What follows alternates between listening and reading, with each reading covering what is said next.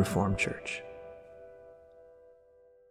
You know, there is so much good that the church has spoken throughout the years. But if I look at the things that I myself have preached or the things that I would look critically with a critical eye that someone else has preached, um, the only time that we really find fault in what is being said is when anything is said and taught and then Christ is left out of it. Right? And that that really that one single solitary problem is what throws everything off balance that you say. I mean, Pastor Mike's been teaching on Wednesday nights on the power to wealth, right? That to most people is a complete turnoff, right? Because, oh, you're preaching about money.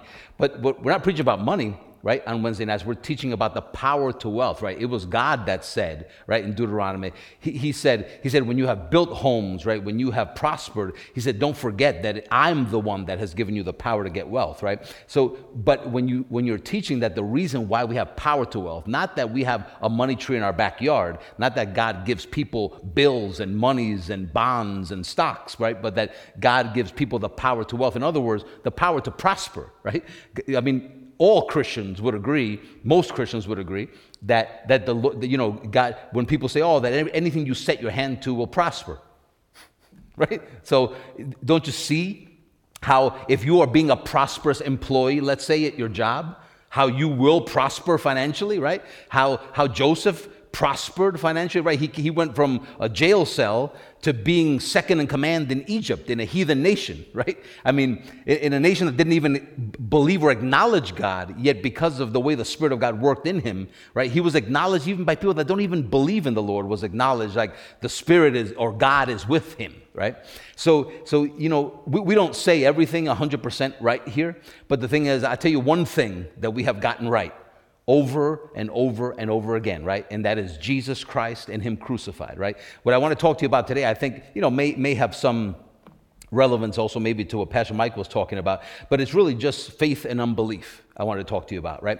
Um, when, you, when people hear that little word, unbelief, or, or for that matter, when they hear the word faith, um, the word unbelief, for instance, is a real condemning thing to people, right? Um, when they, when, whenever anyone hears Jesus say, "Oh, you have little faith," or if you were to hear, you know, you were to read in Hebrews where the Lord speaks about it and says, you know, because of their unbelief, they were not able to enter into the land. That's a source of condemnation to people, and the only reason why that's a source of condemnation is because they believe that, right? They believe, but they believe, right, that their that unbelief is something that I am doing wrong in the fact that I'm not trying to believe more. And I'll give you a simple example, right? If, uh, if, if you need help prospering, right, you're not prospering in your health, let's say, right? Your health is not prospering, but your health is deteriorating, right? And and if you would ever hear the Lord even mention in your heart and mind, in other words, if He would bring a truth up from inside of you, the light, we were praying about this, right? The light that we have on the inside of us, right? Jesus Christ is the light, and He has made us, therefore, the light of the world. I'm not the light of the world because I am, I'm the light of the world because He lives in me and has made me also and made you the light of this world. So that's why he's called the light of the world, and the church is also called the light in this world. So it, when we allow that light in us, and light is defined by scripture itself, right? Light is what makes manifest, right? So if we, if we, if we say we are the light of the world, that is because it is through us that Christ is revealed to the world. In other words, Christ is enlightened to the world. He is made known to the world. When Jesus said to, I think in John 14, he says, and I'll read it to you real quick, John 14, 21, he said, He who has my commandments and keeps them, and obviously that commandment that it's talking about there is you shall love the Lord your God with all your heart, with all your soul, with all your mind, right? It's talking about faith. We know that. I mean, that's probably too much to review from the beginning, but that's talking about faith. He who believes in me, right, is the commandment of the Lord, the New Testament commandment that we live under. Um, it says, It is he who loves me. Now, that makes total sense, right? When, when you know that faith in Jesus, if you have faith, it, basically, he's saying, if you believe in me, you love me. That would make sense to every Christian. Now, if you say, if you do everything right, right? In other words, if you keep my commandments, my, if you keep the Ten Commandments that sometimes people think that that's talking about, then, then it, you are the one that loves me, then that, that's very condemning, right? Because that means that anytime I do anything wrong, which Christians do probably on a daily basis, right? Anytime I do anything wrong against the commandments of God, that is showing that I don't love God. right? That, that's a hard thing to live with, right? But that's not what the Lord is saying here. He's saying, he, he, who, he who keeps my, he who has my commandments and keeps them, in other words, and, and First John even, it's funny that it is John that wrote this by the inspiration of the Spirit of God and also wrote First John, right? But he, he, he kind of goes into a little bit more in depth about, you know, he who believes in me and loves his neighbor, right? But but here he says, He who has my commandments and keeps them, it is he who loves me. And he who loves me will be loved by my Father, and I will love him, and I will manifest myself to him. That's a, that's a powerful thing there, right? Because what he's saying is, when you believe me, right? He who believes me, I am the one that manifests myself to him. But first and foremost, what he's saying there is, I'm the one that reveals myself to you. I am, in other words, you have a promise from God that He is the one that will teach you who He is and what He's done right? So I, I, don't, I don't stand or sit in front of a Bible reading it and, and trying my hardest to be able to learn what it is that the Bible is saying, right? I am not my own wisdom, right? The Lord is my wisdom. He's the one that's wisdom unto me. He is the one that is already in me, and He is the one that says that I have an anointing from the, whole, from the Holy One. He says, and I know all things. So, so you ever kind of think about that? If I know all things, why don't I know all things, right? If I know all things, why don't I know all things? So, but the truth is that you have the light in you, right? You, you have the enlightenment of God. In other words, the knowledge of Christ you have in you. And that is also called by the church and by scripture the mind of Christ, right? You have the mind of Christ on the inside of you. So since you have the mind of Christ in you, the only thing that you're missing, you're not missing somebody to teach you from the outside in. You're not teaching, you're not looking for a professor in a university to teach you from the outside in, right? You're looking for the Lord that is in you, for the mind of Christ that is in you, for that, for that light to come from here to here. You're just looking for light to move from the inside to your innermost man, right? In your mind, so that you can know him. In other words, he said, I'm the one that will do that. I'm the one that will reveal myself to you. Right? Paul talks about in Ephesians 1 the eyes of your understanding being enlightened. Now you know to what? right? What is my eyes, what are my eyes being enlightened to? To the price of oil? To, to stocks and bonds? To like, what is my, what are my eyes being enlightened to? Like, what, I'll put it to you this way. What is it that the Spirit of God in you, what is it that Christ in me speaks to me that is important for me to listen because we are told by the Lord, right? For us to listen to the Lord. We are told, right, that faith comes by hearing. In Romans 10 17, the Lord says, and and and he says, he says, so then faith comes by hearing and hearing by the word of God, right? So, so what am I hearing? Am I just hearing anything? Right? And and really what we'll see is for even from the beginning, even in the, under the old covenant, every single thing that was done was done to testify about Jesus, right? Sacrifices that Pastor Mike was talking about. What were they for? To testify about Jesus, right? A bull, killing a bull or killing a cow, right? We were talking about this a little bit on, on Wednesday, right? But killing a cow or killing a cow today has no significance, right? I mean, they have places where they slaughter cows so that people can eat beef. They do that all day long, right? So, but in and of itself, killing an animal has no significance. But why all of a sudden did these animals, were they special animals? Were they raised very a certain way? There was nothing special about these animals apart from the fact that the significance of the sacrifice of these animals was significant of the sacrifice of Jesus Christ, right? So nothing in the old covenant, and put it this way, nothing that God has ever shown the people of Israel or Gentiles for that matter, nothing that God has revealed was ever just revealed just with no, with no concept in mind, right? The, the, things that God revealed, He revealed to what? For the purpose of what? To testify about Jesus Christ, right? The temple was to testify about Jesus Christ. Everything that the Lord did was to testify about Jesus Christ. The, everything, everything that the Lord spoke to the people of Israel, he, he, he was telling them, listen to me so that you could live. Isaiah was telling them, he says, You, you are such stubborn people. Hearing, you do not hear. And seeing, you do not see. So you hear, but you don't understand. You see, but you do not perceive. What the question has to be what is it that they were not seeing, and what is it that they were not hearing? Like, what were they not perceiving? What were they not seeing? And the answer to that is, of course, they were seeing the works of God. Of course, they saw the Lord split the Red Sea. Of course, they saw the manna in the morning. Of course, they saw all these things. But who is it that they were not seeing in the manna? They were not seeing him who is the bread of life. Right? They were, in other words, the Lord was testifying, testifying, testifying about Jesus. He testified to Jesus about Jesus to Abraham. Abraham saw. In other words, scripture says that the same gospel that was preached unto us, which obviously we know this, right? But the gospel is the gospel of Jesus Christ. It's not the gospel of the good news that everything's going to be okay. Gospel, in reference to Christianity, does not mean the good news that you're going to make it, right? The gospel does not mean the good news about the fact that God loves you. That is not the gospel, right? The good news is not that God loves you. The good news is that God loved you so much that he gave his only begotten son, right? If you talk about the love of God and you leave out Jesus, you just might as well go off back into 1969 and have a festival talking about love and love and love, right? It just, it, it's, it's insignificant. It means nothing, right?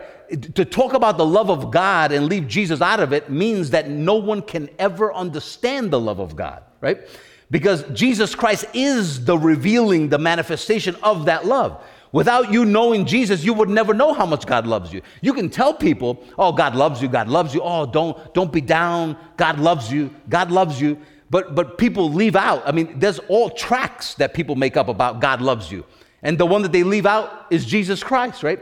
It's, it's, it's, there's no meaning behind the words God loves you if you don't tell people how they can know that God loves them.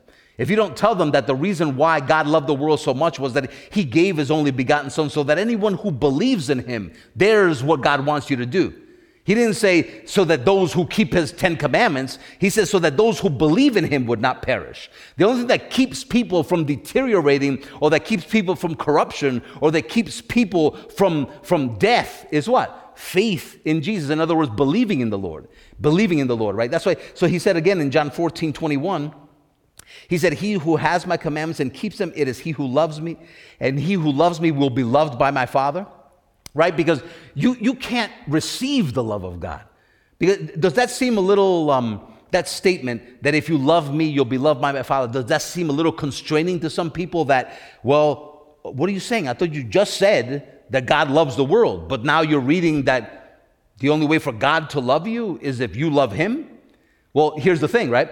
God manifested his love, his love. In other words, God told the world, I love you, right? And gave his son as a symbol of that love, right? He manifested, revealed his love to the entirety of the world. But now the world cannot receive the love that God has given if it doesn't believe in his son, right? Because he is the revelation of that love. And if you don't believe in the revelation and the manifestation of that pure love of God, how can you receive the love of God? You can know that God loves the world, but if you don't believe his son, how can you receive that love? So, what he's saying is, right, and he who loves me, in other words, which is he who believes in me, will be loved by my Father. In other words, you will be able to receive the love of God, right, that is revealed by me. And that's why he said, and I will then manifest myself to you. I will reveal myself to you. In other words, and if you will, you will know that you are loved right? There won't be a doubt in your mind that you're loved when you have the Spirit of God in the inside of you. Listen, even if the, the entirety of the world hates you, you know you're loved by God. You, you have no deficit of love because, oh, how, you, how much you are loved, right? You are loved by God. In Hebrews uh, chapter 3, right? Let's, let's just go there real quick. Hebrews 3 5. You know, th- there's this thing with faith and unbelief, again, just going back to that for a second, that um, just simply put, right? Faith comes when you listen to the Lord. And what is it that you're listening, or what is, what is it that you're hearing? What is it that you are seeing? What is it that you're perceiving? Jesus Christ and Him crucified, right? In other words, h- how do you know anything about God is because you, you are seeing it and learning it through the knowledge of Christ, right? Peter says. In First Peter, he talks about the knowledge of Christ, right? So if you receive the knowledge of Christ and you're receiving lots of things, you're receiving the, the knowledge of the love of God for you, you're receiving what God has done for you, you're receiving of the grace of God, right? You're learning that there is, listen, the grace of God is an awesome teaching, right? But if you leave out that the grace of God, in other words, everything that you have that you have not merited and everything that you have not worked for is yours because Christ already worked for it, right? But if you leave out the Christ already worked for it, that makes very cheap what you have. Very, very cheap, right? Because, oh, God could have just given you this all along. He didn't have to send Jesus. He's just good and he just gives good gifts to everybody, right? Oh, don't you give good gifts to your children? How much more will God give you good gifts, right?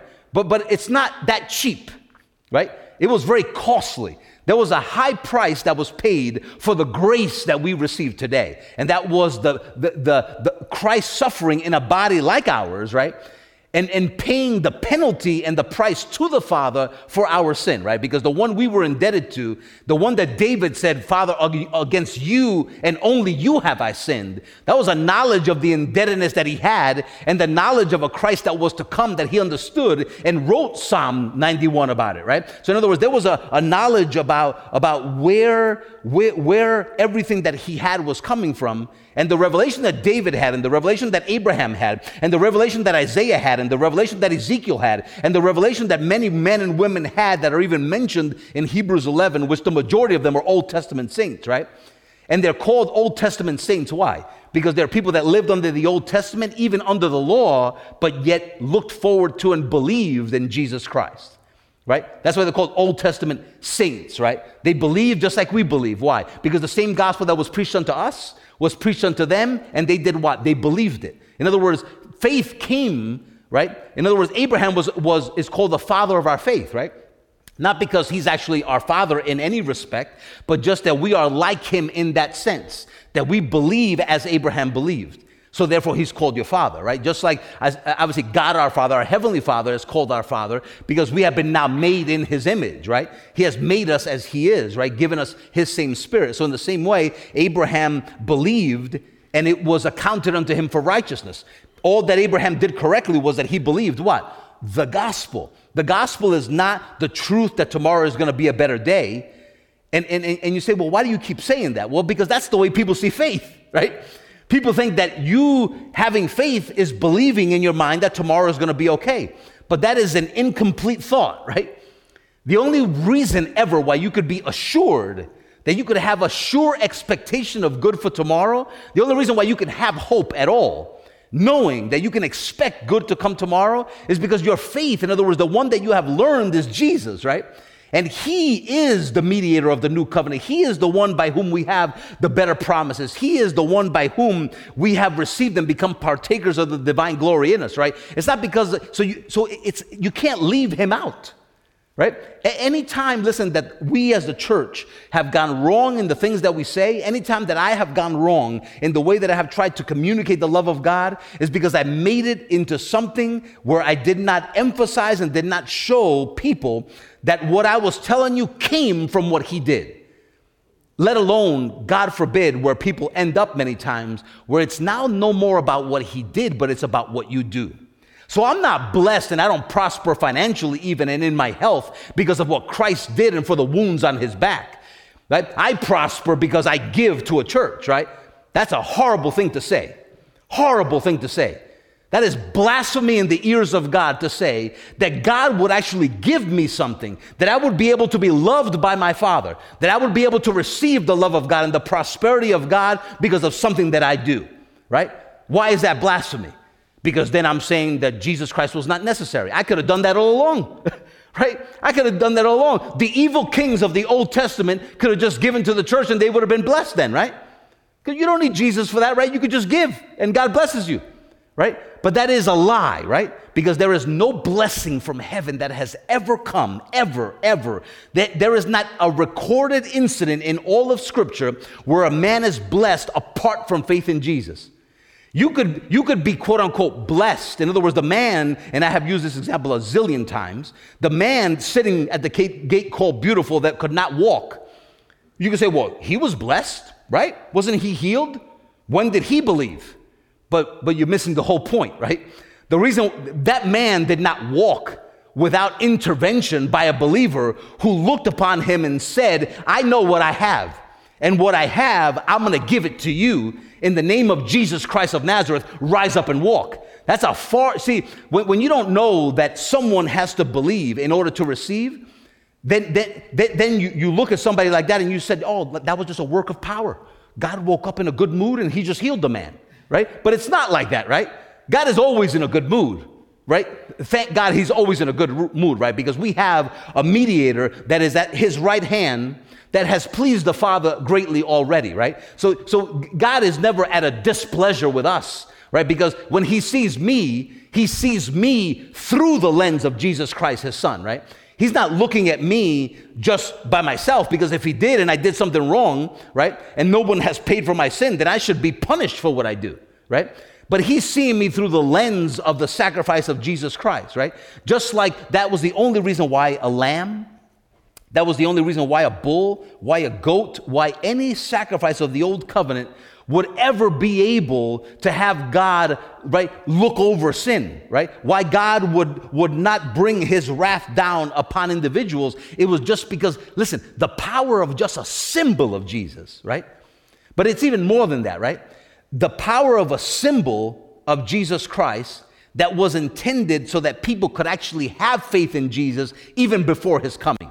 Abraham believed and had faith in Jesus before his coming. Abraham didn't just believe in God, right? Abraham believed in God because he, Jesus said it himself about him. He said, Abraham rejoiced to see my day. See, to see my day. In other words, Abraham had a revelation of Jesus Christ that most of the people in his time did not have. When the Lord said about Caleb that Caleb had followed him fully, right? What Caleb had that all the other spies didn't have, right? Joshua and Caleb, what they had was that they what? They knew what they knew about the fact that they could take this land because they knew God had given it to them. But how do they know? How could we say, listen, we were singing a song before that said this Your word never fails. We as a church, we love saying that. Your word never fails. What does that even mean? Your word never fails. What does that mean? That I can just read a verse and it will never fail? That I could just, you know, if I have to cast out a devil, I can just look up in, the, in my Bible manual and I can just read the words that somebody else said and it'll just happen. It, it, like, what does that mean that your word never fails? Here's what that is, right? The word is the word of the testification of Jesus, right? If that's even the right way to say it. In other words, the word of the testimony of Jesus Christ. Scripture is intended to reveal Jesus, right? That's why it was written to reveal Jesus, to reveal the gospel, right? The, the, scripture that was given to the Jewish nation was given to them what? So that they could see Jesus, right? The, the, the scripture that was given, the inspiration of the word that's written through any of the apostles, through any of the prophets were given what? To reveal Jesus. When Jesus was speaking to the two men on the road to Emmaus, he didn't have the old, the New Testament written to read from it, right? But instead, he knew what the Old Testament said, and he, he began, scripture says he began to reveal to them what the scripture said about him.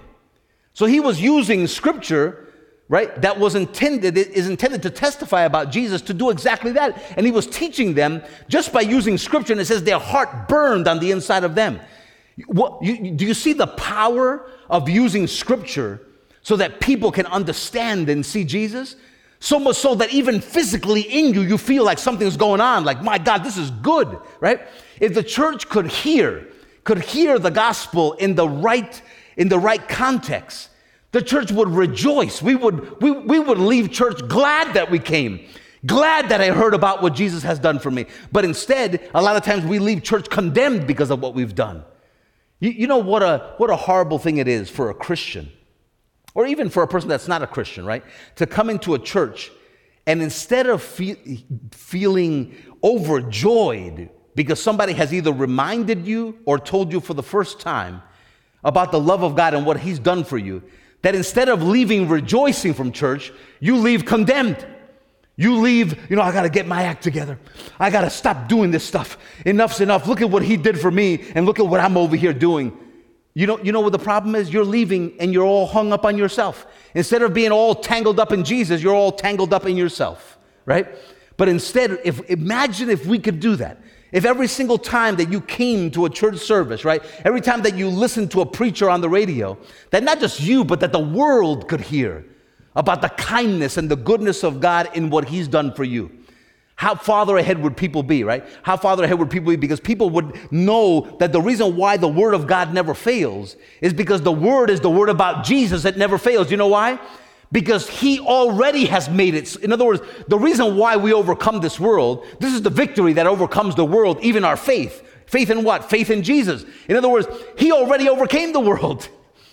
He already freed the world, right? But if the world does not believe in what he's done, it will not experience that freedom and it will suffer punishment, right? With, with the devil and his angels that are not needful for them to suffer because someone has already died for them.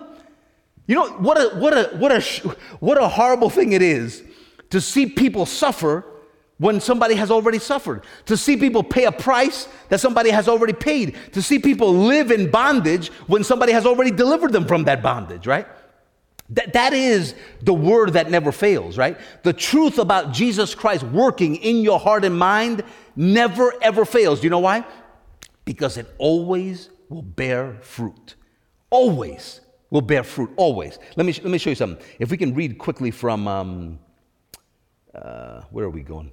Uh, 2 Peter 1 in verse number 5 quickly. We, I think we touched on this the previous service, but um, we'll just read it here quickly. 2 Peter 1 5. It says, But also for this very reason, giving all diligence, add to your faith, and the correct translation should say, add in your faith, because you don't add something to faith, right? You, you don't have faith and then you have to add good works to faith, right? Jesus said, if you believe, you would see the glory of God. He didn't say, if you believe and if you're kind to people, and if you believe and if you're nice to your neighbor, then you'll see the glory of God. He said, if you believe, you would see the glory of God. You don't add something to your faith, you have things added to you in your faith. In Matthew 6:33, the Lord said to them, he, he said, But seek first the kingdom of God and his righteousness, and all these things shall be added unto you. He didn't say, Seek first the kingdom of God, his righteousness, and also if you do the good works that I told you to do in the Old Testament, then you will receive, right? That's obviously not what the Lord says or teaches, right? So he says, Add in your faith virtue, to virtue knowledge, to knowledge self control, which actually should be translated temperance. We should probably just read this in, in the King James Version. Let, let, let's see if we just go there quick. 2 Peter 1 5, the New King James is not the best there. 2 Peter 1 5. But also for this reason, giving all diligence, add, and I'm just going to read it correctly, in your faith, virtue to virtue knowledge. To, it still says self-control. Self-control there is actually temperance, right? In Galatians 5:22, I think in King James it says temperance. God is not teaching us to control ourselves, right? God's not teaching us to control ourselves, right? To knowledge, temperance. That's perfect, right? To knowledge, temperance, right? So it says to knowledge. Uh, oh, you know why? Jeepers because I am actually still in the New King James. You know what I did? I, I, I, went into my electronic Bible here and I just went into Second Peter again. So it actually is correct in, uh, in King James. And beside this, giving all diligence, add in your faith virtue, and to virtue knowledge, and to knowledge temperance. Very good, right? Temperance. And to temperance, patience and to patience, godliness, right? Obviously, you, you know what a horrible thing it is to think that you have to be patient in order for God to bless you, right? The reason why you can be patient is because there is this thing called the fruit of the Spirit, right? In other words, you become fruitful. Patience is a fruit of the Spirit. Patience is not something you do in order for God to do something. Patience is something that comes out of you as a result of your faith in Jesus, right? A fruit of the Spirit. And you'll see that in a second. He says, and to godliness in verse number seven, and to godliness, brotherly kindness, to brotherly kindness, charity, which is love. For if these things be in you, right? If they're in you, that means you're a Christian, right? If these things are in you, if you have patience in you, if you have the Spirit of God in you, that is the source of your patience, if these things be in you and abound, right? If these things be in you and abound, right? God wants us to work our salvation out with fear and trembling, right? In other words, if the things that you have in you, if, if the patience that are in you, if these things are in you and they abound, it says that, that they make you that you shall neither be barren nor, watch now, unfruitful in what? In your knowledge, in the knowledge of our Lord Jesus Christ, right? In other words, when you're doing, when you're keeping his command, which is, right, listening to the Lord, faith in him, when you're doing that, if, if, you, if these things are in you and they're abounding, in other words, if you're being fruitful, if, if people can see from you knowledge, if they can see virtue, if people can see working out of you patience, right? What they're actually beholding is the fruit of the Spirit that is in you. And if these things are in you and they're abounding, he said that means that you're actually fruitful in the knowledge of Jesus. But he says, watch now, watch now. He says, but he that lacks these things, but, but listen, without even reading that, you already know the answer to that. If you, if you, if you continue in the knowledge of Jesus, right, and these things are in you and then they're abounding so that others can see it, right? So that Potiphar, you're working for Potiphar as a slave and Potiphar can see your wisdom. He can see your patience. He can see your godliness, right? He says that means that you're being fruitful in the knowledge of Christ, right? But if you're not being fruitful, what is it that's wrong? There's someone you're not seeing. There's a knowledge in someone that is not abounding in you, right? He says, he says, but if he but he that lacks these things is blind, meaning blind. In other words, that, that's an individual that cannot see at all, right? Cannot see the Lord at all. Or it could not, not it, it doesn't just mean that you're not saved and cannot see, but it also can mean that you cannot see afar off. In other words, that, that word there is short sighted, right? That you, you can see, but you're not seeing really well. You're being a little short sighted, or he's saying, and has forgotten. Forgotten. In other words, you may know, but you just forget that you've been what? That you have been, watch, that he has been purged from his old sins. Whenever you think of your forgiveness of sins, your mind should go right to the cross. There's no other place where your mind should go. When you hear about, oh, the forgiveness of sins, your mind should be at it, boom, like directly on Jesus Christ and Him crucified. Because it's the only way that you were forgiven of your sin, is because He took your sin, the punishment for your sin, upon Himself. So you see what He's saying? He's saying if, you, if, you, if you're fruitful in your life in that scene, it's because you're being actually, you're being fruitful in the knowledge of what you know, of Jesus, the knowledge of Christ, right? And if, and if these things be not in you, it could be that you're blind. In other words, you're not saved. If you don't have the fruit of the Spirit in you, it may be because you don't see it all, or it may also be that you're short sighted, right? That you're not seeing afar off, that you've just forgotten. And you know what? That happens a lot to people, right? That happens to me, that happens to everyone. You're just going about your business in the day, and your boss says something threatening to you. You know what? If you don't do this right, again, you know, you're fired. Matter of fact, you know what? You're fired right now. You're fired right now. And that brings fear all the way through you. What am I going to do? What's my family going to do? How are we going to live? How are we going to afford to buy groceries? What's going to happen? Right? The economy. All, all these thoughts are coming through your mind. The one thing that is missing in all of that fear that's overwhelming you right now, or you hear somebody tell you that you have a disease that is incurable, the one thing that is missing in your thinking is the knowledge of Jesus, right? Because the knowledge of Jesus would cast out fear, but why does the knowledge of Christ have the ability to cast out fear? Why? Why is it that you can be in fear and as you are reminded by the Spirit of God, if you allow that light to move from here to here, as you allow, uh, as you allow the light that you possess, the mind of Christ that is in you to enlighten the eyes of your understanding, right? The eyes of your understanding, right? We're talking about seeing right? Hearing here not not not being like other people like isaiah was saying that seeing you don't see you don't understand. Right? And hearing you don't hear. But he, he's talking about you, you can you can you're seeing you're hearing. In other words the eyes of your understanding being enlightened. Now what happens is you're reminded. You're reminded my god hold on a second. Okay all right okay i was just fired. Okay. But my prosperity my prosperity is that dependent on the economy, on my job? Can God not just find me a job that gives me equal pay or even a better job than this one right now? Of course He can. Yes, He can. In other words, is your hope and your expectation for a good tomorrow based on the fact that you have a prosperous job? What is the problem with that? Is there anything wrong with having a good job? No. Is there anything wrong with making a good amount of money for your family and to give? Nope, nothing wrong with that either. So, why would it be wrong that your expectation for a good tomorrow would be based on that very job. Because you know what a loving father does? A loving father takes you and teaches you, you know what? I don't want you to hold and grasp onto anything with both of your hands, to anything that changes and is temporal in this world. I have given you him who is unchanging. I have given you a high priest that never changes, and the, and the power of what he has done and accomplished from you is never changing. He said, I am the Alpha and the Omega. I am the beginning and I am the end, and I never change. What God has done for us in Christ never changes, never fluctuates with the economy, doesn't care whether it's global warming or global, cooling, right? He is always the same. The, the, the, success of the earth is not dependent on ice caps melting, right? The success of this earth and the livelihood of people is not dependent on whether we don't throw plastic into the sea. The thing is that you would take care of what you have when you know the one that gifted to you what you have. We have gone about this all wrong. Is taking care of the planet wrong? No. Is having a good job wrong? No. Is prospering financially wrong? No. It's when you when you have all this and you have built goodly houses and you have done all these things and you have forgotten that it is God that has given you the power to life, right?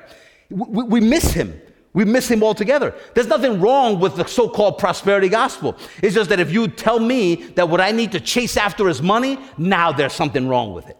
Now there's something wrong with it because you're telling me to seek after the same thing that the Gentiles seek after. You're telling me to have my hope established on the same things that the Gentiles have. In other words, Gentile meaning not non Jew in that sense, meaning unbeliever, right? In other words, people that don't have Jesus in this world have the security of their tomorrow based on the job that they have today or the promise of a better job tomorrow, right?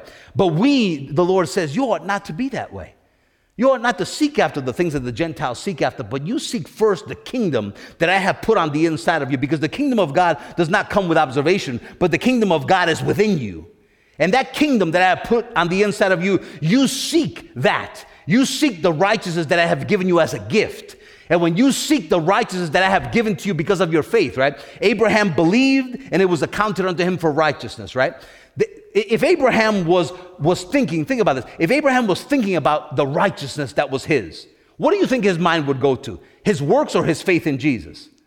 Abraham, he knew it.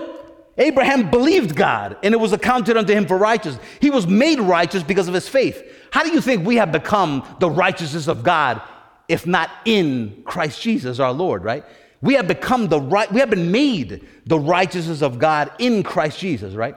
The, the only thing that's ever missing is that the knowledge of our Lord Jesus Christ is missing from the equation. Therefore, when people see a lack of fruitfulness in their life, you know where the first thing that their mind goes to?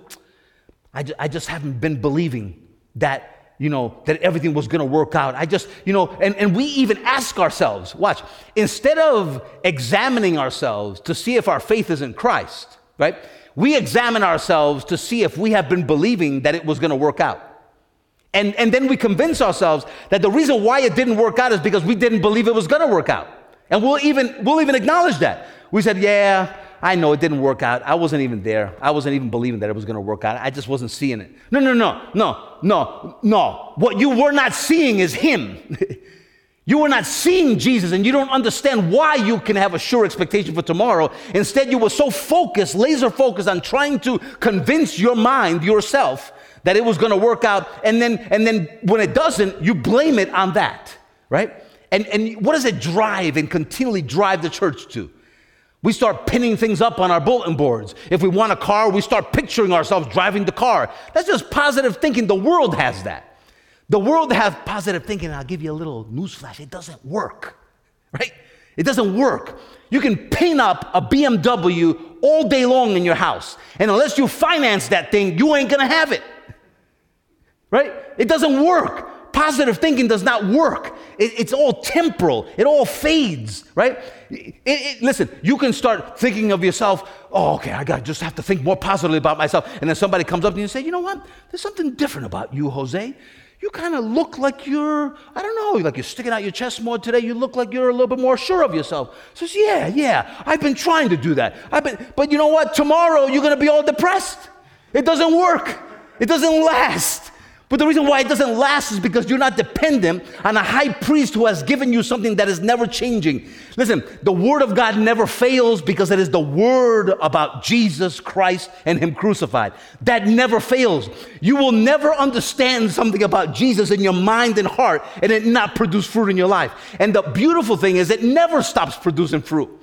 Never. Listen, if you never grew anymore in your knowledge about Jesus from the day you were saved, you would still be bearing fruit in your life to some extent because the extent of your fruitfulness is the extent of what you know about Jesus, right? You would be fruitful even not maybe in ways that you could be by continuing to grow, but you know what the Lord says? Keep growing. Listen, keep better yet, let's, let's put it in context and, and let's, let's start uh, getting to the end here. The Lord says to us, you know what? Keep listening to me. Because he is the one that promised, I will reveal myself to you. In other words, I'm the one that's going to teach you. Words, I don't have to be my teacher, I have a teacher. There's a huge difference there, right? I have a teacher. The, the problem with Bible schools is not that every Bible school is wrong. The problem with Bible schools is that they don't teach people to listen to the light in them. In other words, they teach people today like you can get a degree and be an architect, right? Listen to me, get your degree, get your points, and then I will call you pastor. You want somebody to call you doctor of theology? Just stay, listen to me long enough, ace your exams, and if you do, but listen, you could be a very intelligent individual and come out of a Bible college with a, the, with a master's in theology, and you don't even have to be saved to have it. Right? You could just be smart. There's plenty of people that can read the Bible. There are people that can recite to you full books of the Bible. That doesn't mean that they're saved, right? I mean, I will tell you this they're reading the right book if they want to get there. it's, it's a great book to read, right? It's a great, if you want to, if you want to hear about Jesus Christ, that's a great book to read, right? But the, the point of this is, right, we have, we have cheapened, cheapened what it means to be a teacher, right, of the gospel of Jesus Christ teaching is actually a gift, an office that is a gift that should be that should come about by the working of the Spirit of God. If you're someone that the Spirit of God cannot speak through, you have no business having a pulpit. I'm not saying that we say everything right. I'm not saying that everything that comes out of my mouth is inspired by the Spirit of God. But I will tell you this I know that on the inside of me, I can hear Him yelling in me and he's testifying about the most important thing in your mind, Jose, is Jesus Christ and Him crucified. Let them know that, right? I know I got that right. And as long as I get that right, I know I must be doing something correctly, right? Now, that, now, and there's times, you know what, you get a little emotional. You say things that are not based on Jesus. You know what? And if it's not, you all ought not to listen to it, right? But as long as what you're hearing in your discernment, in your mind, given to you by the Spirit of God, you hear, you know what, the things that I'm hearing are based on Jesus Christ having come in the flesh and having given himself for me, that makes sense. And you know what? That should cause us on the inside to rejoice, to be, see, you know what? This is what I have been wanting to hear. I have been wanting to hear about what Jesus did for me, not, not what I need to do for him right? Not what I need to do for him. It's never been it's never been about what people could do for God. It has always been about what God could do for us, right? Always been about what God could do for us. Let me show you something here real quick while we try to wrap up. Um, in if we can go to Hebrews again, Hebrews chapter 3 and verse number 5. That is actually where I asked you to go before before I switched you over to Second Peter, but Hebrews chapter 3 and verse number 5. Listen to this. He says, and Moses Moses verily, it says, well, you know what? I see verily. Let's just, I think New King James is safe here, but you, if you have a, a King James Bible, you can stay there. It'll read very similar. Says, and Moses indeed was faithful in all his house as a servant for, for listen, for a testimony of those things which would be spoken afterward. But Christ, as a son over his own house, whose house we are if we hold fast the, the confidence and the rejoicing of the hope firm to the end it's an interesting thing to understand who he's writing to, right? He's writing to the Jewish nation, right? He, this, this is the book of Hebrews, right? He's writing to people that are Jewish, right? And he's telling them, I know the esteem with which you hold Moses, right?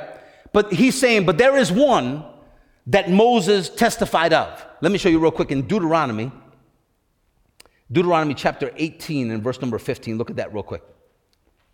Deuteronomy 18 and verse number 15. And this is Moses speaking, right? So you can see that Moses had a revelation of him who was to come, mean, meaning Christ, right? He says, The Lord your God will raise up for you a prophet like me from your midst. In other words, he would be a Jew, right? From your midst, from your brethren. Him you shall hear him you shall hear, right? According to all you desired of the Lord your God in Horeb, he says, in the day of the assembly, saying, Let me not hear again the voice of the Lord my God, nor let me see this great fire anymore, lest I die. In other words, he is saying there, there was one that would come, and him you have to listen to. He said, The things that you have heard, the commandments that you have heard, it is, it is right for you to feel fear. It is right for you to feel that you cannot do these things. He says, but the things that Jesus will speak to you, him, you got to listen to that. Him you should listen to, right? Him, him you should listen to. In, in going back again to Hebrews chapter 3 and verse number 5, Hebrews chapter 3 and verse number 5, he says that Moses indeed, he was faithful. He said, he said Moses was faithful as a servant to do what God told him to do. In other words, what was the purpose of Moses? Was the purpose of Moses really just to give the Jewish people the law? No. The purpose of Moses was to bring to people the law and to speak to them regarding, because he is the one that gave, right? The, the, the book of Deuteronomy, you know, these were things spoken by Moses and written by him, right?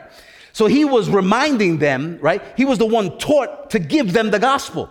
He gave them first the law in Mount Sinai.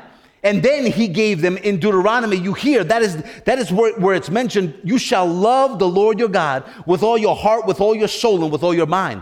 That law that was different than the law that their fathers had received, that law is what he wanted them to see. But what was it that the people of Israel did not see? Watch, let's read a little further. In verse number seven of Hebrews 3, he says, Therefore the Holy Spirit says, Today, because it is always today, right? Today is the day that God wants us to hear. It's not yesterday, it's not tomorrow, it's today that God wants us to hear. Today, if you will hear his voice, right? Now, that is the voice of the word that never fails. That is the word of God, which is the testimony about Jesus Christ. It is the same word that Moses wrote down that was meant to be a testimony of the word that would be spoken afterward by Jesus, right? That is the word that Moses came to bring. It was the gospel that Moses preached, it was the gospel that the people kept missing. And he said to them, Today, if you will hear his voice, do not harden your hearts as in the rebellion. They rebelled against God, but it was not in their actions. They rebelled against God in their heart. That is where faith is. Faith is in your heart and it is in your mouth. That is the word of faith that we preach. It is the word of faith that Moses was preaching, right?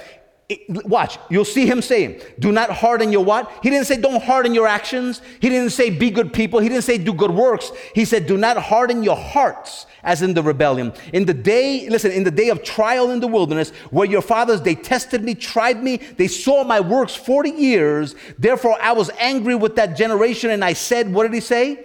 They always go astray in their heart they always go astray in their heart. He didn't say they start making a golden idol at the foot of the mountain. He didn't say they always do bad things. They always kill their young. They always, they're murderers, they're deceivers. He said they always go astray in their heart. And even more, watch, and they have not known my ways. If there is ever a people upon the face of the earth that people would say know the ways of God, is the Jewish nation. The very people that God said do not know my ways, and for that reason I'm going to the Gentiles, is the Jewish nation. You don't know God's ways because you do Jewish stuff, right? You are not a more godly church because you got a menorah sitting on the window, right? Those are symbols of things that were to come. A menorah is a symbol of the light of God in us that can enlighten our understanding. We get caught up in symbols and we think people that know Jesus have symbols. You can wear a cross around your neck until Jesus comes back and it don't mean you're saved right? There are plenty people. There are Satan worshipers that have crosses around their neck. Just because you wear a symbol doesn't mean you know that symbol. Jesus, look, God looked at them, said, "You have the you have the custom. You have Moses that has spoken to you, right?" Isn't that what the what, what, what the man said? He said, "Lord, let me come out of this pit. Let me come out of this flame." Right? Send someone, he's saying, from the dead, and then they will listen and they will believe. He said they have Moses and they have the prophets. You can raise somebody from the dead right before their very eyes. And if they didn't believe Moses and the prophets, they're not going to believe me for this. He said, They saw my works. They saw the Red Sea split. They saw the manna come down from heaven. They received the bread of life. They had all of these things. And he said, They have yet not known my ways. So I swore in my wrath. What is he saying? They shall not enter into my rest. What is it that the Lord was saying? They will not enter into the land. In other words, he's saying they will not enter into the things that I have prepared for them. Eye has not seen, and ear has not heard the things that God has prepared for them that love him. And the only, eh, you see in that? Eye has not seen. He's not saying blind and mute people can't receive Jesus. He's saying people that see but don't see, people that hear but don't hear anything. They hear but do not understand. The people of Israel received the gospel same as we did, but they saw all of the works of God, but they didn't come down to one conclusion. The Messiah that's coming is our salvation. They knew about the Messiah coming. They were waiting for the Messiah to come. They're still waiting for the Messiah to come, right? Why, do, why did they miss him? That's, a, that's not a demeaning question to the Jew. There are plenty of Jewish people that believe in Jesus, that are saved, but they have the same spirit that we are of, right? But why is it that some of the Jewish nation, for that reason, right? Let, us do that for a second. Why is it that the Jewish nation, many do not believe today? For the same reason they didn't believe before. They had Moses, they had the prophets, they had the good news, they had the gospel, they had the Red Sea splitting, they had, they had everything, right? But, but we have everything today. Why is it that people today that are not Jews don't believe? For the same reason because they are missing the same Messiah. They are missing the same price paid for their same sin. And because they miss the same one, then they cannot see. They hear, they read. I mean, scripture even says that they read scripture daily, and yet today still cannot understand. Can you imagine people that read the Bible, scripture on a regular basis? have services on, uh, they call congregations in and read the same scriptures that I just read to you out of Deuteronomy. And why is it that they can still not see? Because the one that they're missing is the one that's being revealed in those very same scriptures, right? That's why they cannot see. Verse number 12, I think, wraps it up in a really beautiful way. He says, Beware then, lest there be in any of you an evil heart of unbelief. Now, before you beat yourself up over that, think first what you're reading, right? And, and there is this thing called a good heart and an evil heart. There is this thing, a good heart is a good heart because of the good treasure in it, right? And an evil heart is an evil heart because of the evil treasure in it, right? So, so and that is the same verse, obviously, that speaks about the, and, and I'll see if I can find it for you very, very quickly here. It is in Luke, Luke, definitely Luke. Luke 6 and verse number 45. He says, a good man out of the good treasure in his heart, right? The heart there is obviously not talking about the organ that pumps blood, it's talking about your mind, right? That, that is where you know. You don't know here, you know here, right? Even though people say, I love you, no, you love here, not here, right? So a good man out of the good treasure in his heart brings forth good. That's why the latter part of that verse says, For out of the abundance of your heart, your mouth speaks, right? If you have good treasure in your heart, out of your mouth will come good things, right? If you have evil treasure, but it says an evil, he, he called it before in Hebrews 3, an evil heart of unbelief. But look, look at what that is. He said, and an evil man out of the evil treasure in his heart, stop. What makes a man evil? Not the things that he does. The evil in his heart makes him bad. All we see is the, the, the, is the abundance of the heart. That's all that you're seeing, right? When you see people commit crimes and, and, and, and they, they murder people and they commit heinous things, the only reason that they're doing it is because of what's here is evil, right? If, if, it's not about cleaning the outside of the cup, Jesus said. It's not about you taking a bath and washing yourself. It's about let me clean the inside of that cup. In other words, let me clean that mind right? Because he said, he said to the apostles, he says, You are already clean by the word that I have given you. Because we have been cleansed of all unrighteousness, right? But he said, But there is something up there. I want to wash that. So when he was washing the disciples' feet, he was saying, That's what you ought to be doing one to another. You, ought to be, you that are spiritual should bring restoration to the heart of another person. God could give two hoots about your dirty feet. God does not care if you have dirty feet. He really doesn't. You, you can take your feet, go to a mud pile, stick your feet in it, put your socks over your muddy feet, put shoes in it, and then come to church, and He still doesn't care about your dirty feet. It's not about dirty feet. God wants us to watch each other's feet. And if you want to serve someone, how is it that God is saying, when he, when he talk about our service one to another, you know what it is? Bring restoration to the heart of people that need it. When you see a brother in a sin, remind him of the fact that he has been forgiven of his old sins. Remind him of who he is in Christ. Remind him of all that God has given him, and he will see his mind will be restored and therefore his actions corrected. But instead, when we see a brother in a sin, we say, You know what? I'm very disappointed in you. I can't believe you're doing this. We have to cast you out of the church. You are cast out forever. You're not allowed to come in here anymore. You give a bad name to Jesus, right? So instead of bringing restoration to someone's mind, we judge them based on the works that we ourselves do or think. That we ourselves do or think. Because just because you don't do an action, but you think about the action, doesn't make it better. But thank God that we have a high priest seated at the right hand of the Father who has forgiven our sins, whether they be actions that we've acted on or not, right? The forgiveness in the blood of Jesus Christ has cleansed us of all unrighteousness. It doesn't mean whether the unrighteousness was acted upon or not. We have been cleansed of that unrighteousness. But we need this mind to be washed, right? We need our mind to be cleaned. So he said it is out of it's that good treasure that you have in you that when we listen to the Lord testify that good news in our hearts and mind, out of that abundance, that's where it comes, right? So in Hebrews chapter 3, where we were, and I will stop here, in Hebrews chapter 3, where we were, he says, Beware in verse number 12, Hebrews 3:12, beware, brethren, and, and that brethren, obviously, he's talking to people that know the Lord, right? I'm assuming because he said brethren. He said, Beware, brethren, lest there be in any of you, and sorry, sorry, just to not cause confusion. It could be also that when he's talking to the Hebrews, he's also talking to them from a brethren perspective. In other words, that I am a Jew and you are too. So every time the Bible says brethren doesn't mean he's talking to Christians. But anyway, beware, brethren, lest there be in any of you an evil heart of unbelief. And watch the definition departing from the living God. You see what it is that he's saying? He's, listen, in the nicest way possible, what the Lord is saying, be careful that your mind is not moved away from me. Even more, more, more precise, right? Be careful, he says, beware that no care of this world, that no lust for the things of it, that no desire for things, that no desire for relief for the problems of today or the concerns of tomorrow, whatever move your heart away from the gospel. Move your heart, have your heart be moved away from the good news about what my son has done. You know why? Because the only thing that can help you is if you understand and grow in the knowledge of what he's done, and you will be fruitful.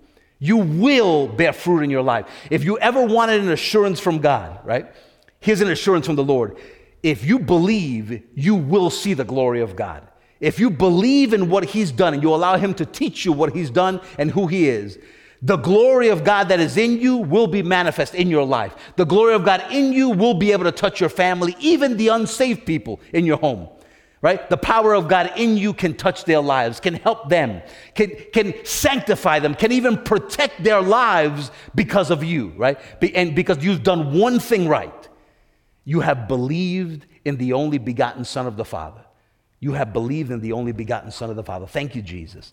Thank you, thank you, my Lord, for the things that you continually, Lord, remind us all of. And we need constant reminders of these things, Lord, so that no matter what is taught, no matter the benefit, Lord, uh, the benefit of God that we see in our life, the blessing of the Lord, because we ought not to forget any of the blessings of the Lord, but that we would always see all the blessings in our lives, the prosperity, Lord, that we see in our lives, the prospering in our jobs, things going right, Lord, uh, our, our children's health, our health, Lord, prospering, things getting better, Lord, building homes, Lord, being able to give abundantly to, to, to the church and to the gospel and to those in need, Lord.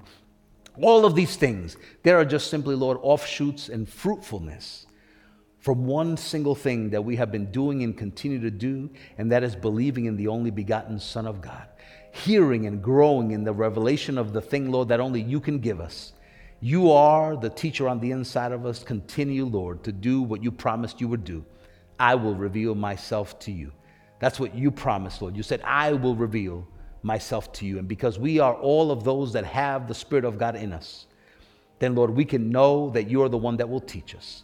For those, Lord, that may be listening to this today or in a day to come, if you don't know Jesus and you have heard many, many times, you have heard us mention here about Jesus Christ and Him crucified, how He paid the price for your sin. Continue to hear that. Continue to hear the gospel that is preached here. And the Spirit of God will come and He will take up residence the Father and the Son will both come make their abode within you by the same Spirit. And you will become a sharer and a partaker because of all that Jesus Christ has done. You, Jesus, there is so much that you gave, and it ought not to go without people taking advantage of everything you have provided to every single person in this world. Thank you, thank you, Jesus, for all that you've done. We give you glory, we give you honor. We thank you, Lord, that even in this season, as people celebrate the day of your birth, let us not ever, ever, ever forget.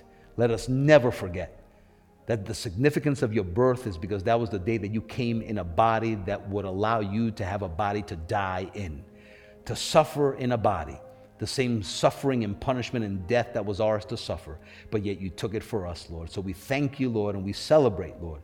We, we celebrate in our mind, we rejoice because of the coming Messiah and for the, and for the crucifixion that you went through and the suffering that you went through so that we could live today free and well. And we thank you for that, Lord, in Jesus' name. Hallelujah. Amen. We hope you enjoyed this message from Reformed Church. If you have, please share this with someone else and help us get this unpopular message to the world. If you'd like to support Reformed Church, you can do so at reforminus.com/give. Also on our website, you can take advantage of our free messages, articles, and even full discipleship courses. Start reforming your mind now at reforminus.com.